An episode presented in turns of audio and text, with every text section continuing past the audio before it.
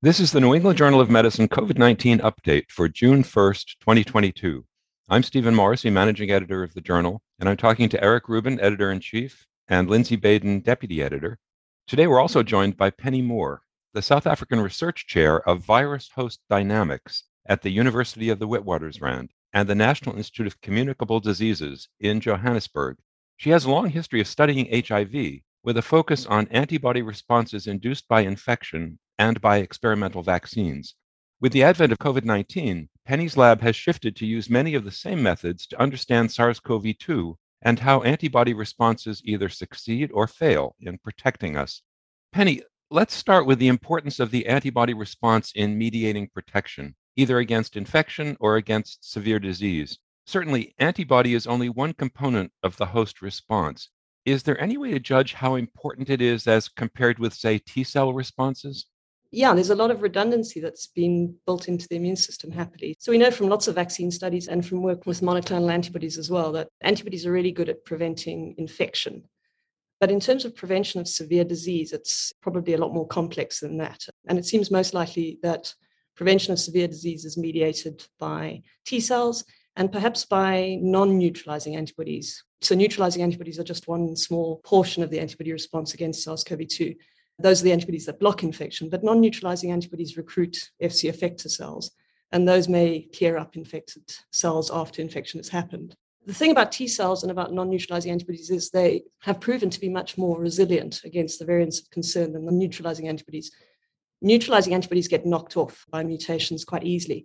But the T cells and the non neutralizing antibodies, they've managed to hold on despite all the mutations that the various variants of concerns have picked up. The problem with the T cells and with the non neutralizing antibodies is we have very little sense of how much is enough to prevent severe disease. We know quite a lot about antibodies. We have a good sense, relatively good sense, of how much antibody is enough. But when we think about T cells, we actually don't have a good way to measure that. It's probably for two major reasons. The first is that measuring T cell responses is much, much harder than measuring neutralizing antibody responses. And you need cells to have been stored. And many times clinical trials don't include those cells because it's incredibly difficult and expensive to store them. And then the other problem with understanding how much is enough when it comes to T cells is that you need a correlative protection from severe disease. And actually, severe disease is becoming rarer and rarer. So it becomes increasingly difficult to actually design and conduct the experiments that we need to do to be able to understand how much is enough for T cells. So, Penny, if I understand what you're saying, neutralizing antibodies you feel are important for protecting against the initial infection, but not so much after that. I wonder about the role of secretory antibody. Do you think that it's important in protecting against initial infection, or are high titers of circulating antibody good enough? I don't think we know the answer, to be honest. I think it's one of the key outstanding questions. You know, almost all the work that we do in looking at responses to vaccination and to infection, we're measuring antibody responses in the blood. Um, very few studies have actually looked at antibody responses in mucosal secretions. I don't think we have a good handle at all about how much antibody is enough to prevent infection. We kind of assume that secretory responses in the nasal secretions should be a good thing. It's the first port of call for the virus. But actually, very few studies have looked at this directly. And I think it's a big gap in our understanding of the antibody response to infection and to vaccination, actually. But if I understand you correctly, Penny, it may not be that neutralizing antibodies aren't important as the virus evolves. It's just that the immune system has layers. And there are layers of neutralizing antibody whose activity may be diminished as the virus mutates away from it. There are binding antibodies, which are probably a little less specific, that may play a role. So there's redundancy on the B cell side of the house, but there's also redundancy on the T cell side of the house in terms of CD4, CD8, and the variety of epitopes recognized associated with HLA types. Just sort of trying to look at, as you put it, the complexity and redundancy in the immune system, which is essential. Otherwise, pathogens would outsmart us. Yeah, I absolutely agree. I mean, in terms of T cells, T cells recognize many more epitopes on the spike than most of the neutralizing antibodies. The neutralizing antibodies are kind of razor focused on two or three specific areas of the spike. And so any mutation in those areas has a huge impact on neutralizing antibodies. But the binding antibodies or non neutralizing antibodies are very specific, actually. They're still very specific for the spike, but they recognize much larger chunks of the spike. In fact, they recognize almost the complete spike. And it's the same with the T cell responses, CD8 responses, CD4 responses. They recognize large chunks of the spike. So a few scattered mutations, even as many mutations as we pick up in, in Omicron, has a huge impact on the neutralizing antibodies, but much less of an impact on binding antibodies and virtually no impact from what we've been able to see, fortunately, on the T cells. You know, even in Omicron, which had more than 30 mutations across the spike, we saw 80% above of the T cell activity retained. So it takes a lot more to knock those T cells off. And how much variety is there in T cell responses between different individuals with different HLA types? Yeah, you know, it's not something that's been drilled down into properly, I don't think. The T cells recognize vastly more epitopes. And so that enables coverage to be retained. And many times when people look at T cell responses, they're using peptide pools. There's very little work, I think, being done drilling down into mapping specific epitopes that are recognized. And of course, as you say, HLA is going to play a role, and that's going to be population specific. As you suggest, one of the determinants of the success of a new viral variant is how well or how poorly it binds to antibodies that have been induced by vaccination or by previous infection. So, in the laboratory, how do you measure that binding? It's a really, really simple, straightforward experiment. What we do is we take blood from people who've been vaccinated or infected. We take the serum, which is the part of the blood that has the antibodies in it, and we essentially just mix it with some SARS CoV 2 virus. We mix the two together, we allow the antibodies to bind to the virus, and then we measure how much of the virus in that mixture is still able to infect a cell after we've mixed it with the antibodies. We know how much virus we put in, we know how much virus is left after we've mixed the two together. And what was taken away, essentially, is that portion of the virus that was bound to the antibodies. And so we can work backwards. We know how much virus we put in, we know how much virus is left after we've mixed it with the antibodies. So we can work backwards and work out how good the antibodies were in those blood samples. And essentially, that gives us a measure of what we call antibody potency, which is a measure of how good and how many of those antibodies were there. It's a bit more complicated than that because different people use different platforms. Some people mix the blood antibodies with live SARS CoV 2 viruses. Others who don't have BSL 3 laboratories use what's called a pseudovirus system, which is essentially a sort of a hobbled version of SARS CoV 2 that, to all intents, looks and behaves like SARS CoV 2, but is not able to replicate. And that's a nice, safe system for people to be able to rapidly evaluate how good antibodies are. Of course, having those different platforms makes it really difficult to compare across different laboratories that are all using these different platforms. And that's been one of the big things that have made it, in many cases, difficult to work out how much is enough. Penny, I know there have been moves to standardize across platforms so that one can make those comparisons. How have they succeeded or where have they failed? Yeah, you know, this is a problem that goes back to in the HIV field where I worked for many, many years. We worked for decades, it feels, to standardize our assay, and, and we did eventually succeed in that field. In SARS CoV 2, I think it's at a much earlier stage. There are international standards that have been shared across laboratories, and essentially everybody is using their different assay but normalizing to an international standard, and that gives some sort of calibration factor that we can all use. But in reality, many of the data sets that have been generated in past experiments did not include that calibration factor. So it makes it difficult to look back to data that's been generated in previous experiments. But more and more, the field is moving towards some sort of standardization. And I think we're getting a much better handle on how well the different assays match one another. And they seem to match one another pretty well, which is helpful. So, on the laboratory side, standardization is important to be able to compare across laboratories and time and viruses. But as you talk about the potency of the antibody, I think you're getting at affinity maturation and how well the antibody is able to efficiently bind and presumably help clear or neutralize the virus. What are the factors that impact this affinity maturation or the improving quality of the antibody that an individual makes? Yeah, this is a really cool aspect of B cell biology, which is that antibodies essentially compete with one another in our bodies to become better and better and better. They re enter a germinal center, which is a structure where they compete with one another. And the antibody with the best binding potential outcompetes antibodies that are less good. And so you those antibodies pick up more and more mutations, very much in the same way that the virus picks up mutations over time. And as those antibodies pick up beneficial mutations, they're selected for. And so over time in, in infections, you get antibodies that pick up more and more good mutations, and that allows those antibodies to bind to the pathogen better and better. And we are seeing a lot of that in SARS CoV 2. I think even more perhaps than we expected for an acute infection. It turns out that even after that initial infection, parts of the SARS CoV 2 virions hang around in our bodies. And that provides an impetus for B cells to further compete and get better and better. And that's what we're seeing when we boost people again and again with vaccines or in the context of infection when people get infected and then reinfected. And if we take any given antibody after a boost or after a reinfection and pull out a single B cell clone, one specific antibody, and look at it, you will see that it's picked up mutations that make it better and better compared to how it began, what its kind of ancestral sequence looked like. And it's a really useful aspect of B cell biology that enables our immune systems to improve constantly. So, does this help us inform as we think about vaccines and boosters, which is a big global question?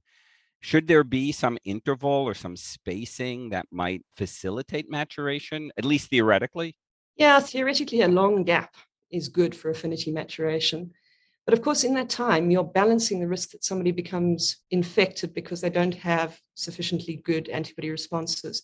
So, at the population level, maybe it makes sense to have a nice long gap between your first vaccination and your second vaccination.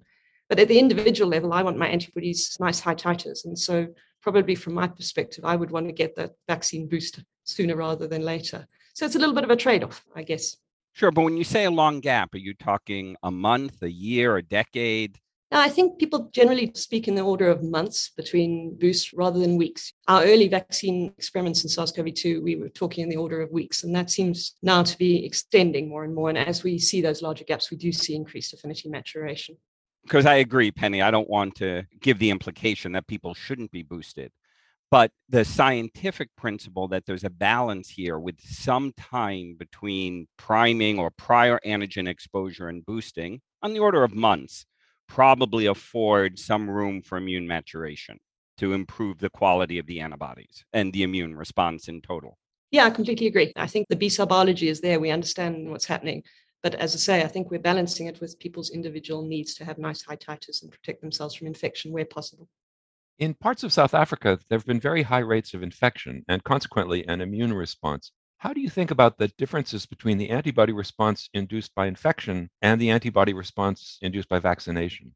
Yeah, in South Africa, we have a hugely high seropositivity rate. There was a paper that came out actually in NEJM a few months ago now that showed that before the Omicron wave in South Africa, about 70% of our population had antibodies to SARS CoV 2, suggesting they'd been infected. And actually, just this week, a paper not yet peer reviewed has suggested that it's close to 98% of South Africa has antibodies to SARS CoV 2. So it's crazy high levels of prior infection.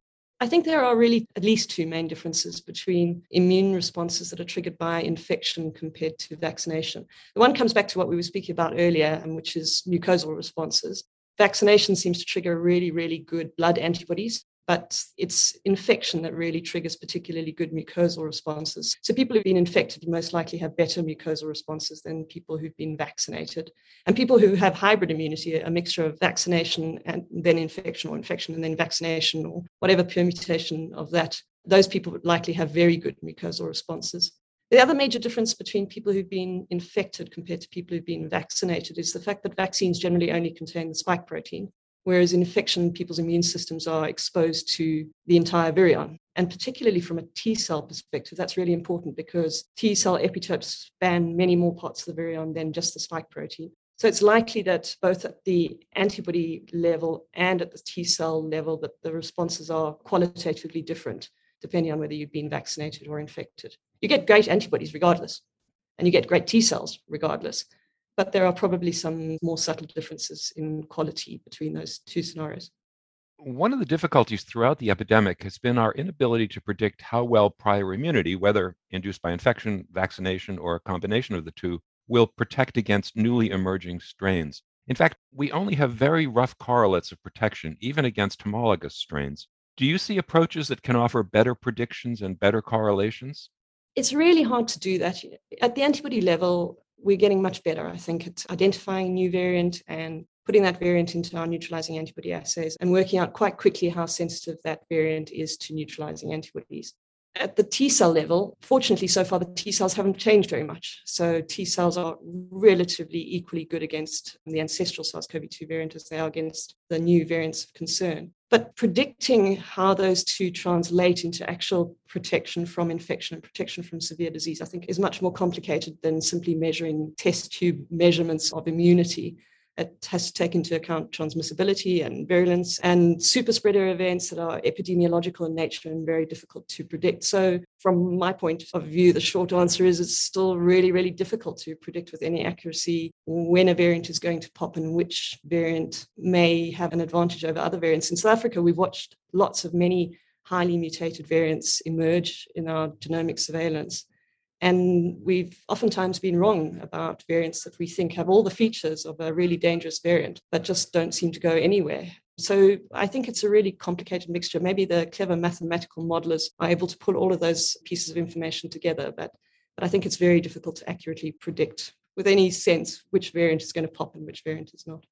Penny, I wonder, getting back to a previous question, I wonder if the complexity of the antibody response is part of it you talked about relatively simple assays for measuring antibody, but then went into the fact that, of course, antibody is an array of molecules all being produced at once, all with different affinities, all with different FC regions, all of which have their own properties.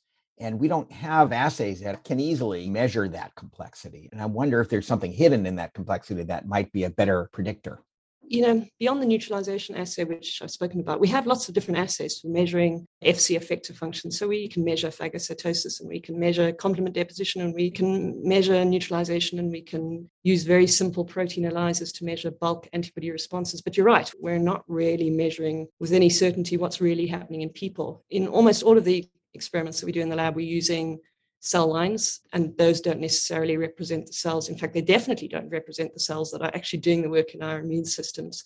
So, at best, all of these measurements are correlative. I think some of them are really good in terms of predicting actual outcomes. The neutralizing antibody data that's been generated in the lab nicely matches what we see in effectiveness studies across the world. But yeah, I agree, Eric. We're missing a whole ton of nuances in the immune system.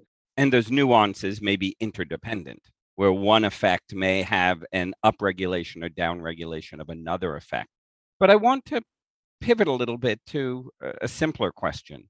How do you develop a correlate of protection? Because you talked about trying to predict in the lab what will protect, what won't, which virus will escape, which won't. But how do you actually go about developing a correlate of protection? So it's a difficult thing to answer because correlative protection from what? Um, when we think about correlates of protection from infection, much of the work that's been done is in antibodies, neutralizing antibodies.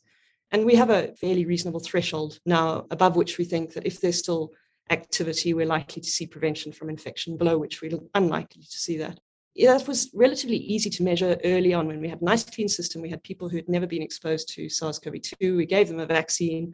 We counted the number of infections. We measured the neutralizing antibody titer in those individuals. And it was relatively easy to find a number how meaningful that number is is you know, subject to debate, but it was relatively easy to find a number. But it's become impossibly more complicated now because almost nobody falls into that category of nice, clean immune responses anymore. So measuring titers is becoming very difficult because almost everybody has antibodies, which complicates matters. And as I said earlier, measuring correlates of protection from T cells is just becoming close to impossible now because so many people have immunity at some level to SARS CoV 2 that the numbers of severe infections, happily, fortunately for all of us, the number of severe infections is falling. And so the number of individuals that you would need to measure to be able to have T cell data on a significant proportion of people who became severely ill is just becoming a numbers game. It's becoming virtually impossible. As you've said, SARS CoV 2 has developed several mutations along the way that have allowed it to escape from ideal binding to antibodies. But there are constraints on the virus since the same amino acid residues that bind to antibody are necessary to engage its cellular receptor and cause infection. So, another request for a prediction. Do you think that these constraints are going to ultimately limit the ability of a new highly virulent strain to develop in a population with lots of pre existing immunity? I think this is a totally impossible question. I think the one thing that we've learned in this epidemic is not to try to predict anything that this virus does. But I think a few things are certain with the number of transmissions that still occur across the world, with the fact that in many, many countries, particularly in Africa, vaccine rollouts have been poor. I think one thing is certain is we're going to see new variants. The virus is constantly trading things off. mutations that occur in the virus occur randomly, but selection occurs. So, although the mutations may be random, whether or not they persist in a viral population and come to dominate at kind of a population level, that depends on how they help the virus. And it's always a trade off. This is what viruses do. They pick up mutations. In this case, in SARS CoV 2, it's oftentimes doing a trade off in mutations, particularly in the receptor binding domain, which is both the part of the virus that binds to ACE2, but also the target of most of the neutralizing antibody responses. So you'll get constant toggling within this region. I think that the high levels of population immunity out there may mean that we're getting fewer severe diseases, but at the moment we're seeing huge numbers of transmissions, as everybody knows, and every transmission comes with a risk that the virus is going to pick up more mutations. And I definitely don't think that we can assume that all variants looking forward are going to be variants that are of lower virulence. I don't think we can assume that at all. The mutations that give a virus an advantage in terms of transmissibility versus immune evasive properties, they're often different. And what we do know from all viruses, I mean, years of studying HIV, I can tell you that the virus is very, very good at circumventing our immune responses. You know, Penny, I think it's really important to separate transmissibility from virulence. They are very much different things in the case of many diseases virulence may be caused by damage to deep tissues, for example, that result in more morbidity, where transmissibility is really going to be dictated by how many viruses get expelled and have the ability to survive and transmit to another host. And we don't have very good models for that. We're stuck with humans and epidemiology to try to understand that. So I'm basically giving you excuses for not answering the question that Steve uh, that Steve just asked. Thank you, Eric. but Penny, as we think about there's coevolution, as you are alluding to, between the host and the pathogen, something you've focused on for quite some time. Is there an asymptote, you know, where the virus and its new host, us, are able to come to an equilibrium where its ability to make jumps that create devastation become less likely because we've co-adapted? And is that something that has gone on with measles and mumps and some other viruses, granted DNA versus RNA, and so there are a variety of differences there between some of the viruses, particularly the herpes group. But is there a coevolution that is going on that we are witnessing in hyperdrive over the last two years because we're intensively studying as much as we can as quickly as possible? Will we reach an equilibrium where it's less likely to have a virulence jump? That is always the dogma with viruses but you know the time frame is different. So i'm often asked by people are we you know in the next couple of months in the next year will we reach that stage? But i think that we're thinking of the time frame all wrong when we think like this because i think we're talking in the order of decades rather than weeks and months. And i think this is something that people have to get clear in their heads is that that may happen. I hope it will happen but it's not going to happen this year or next year.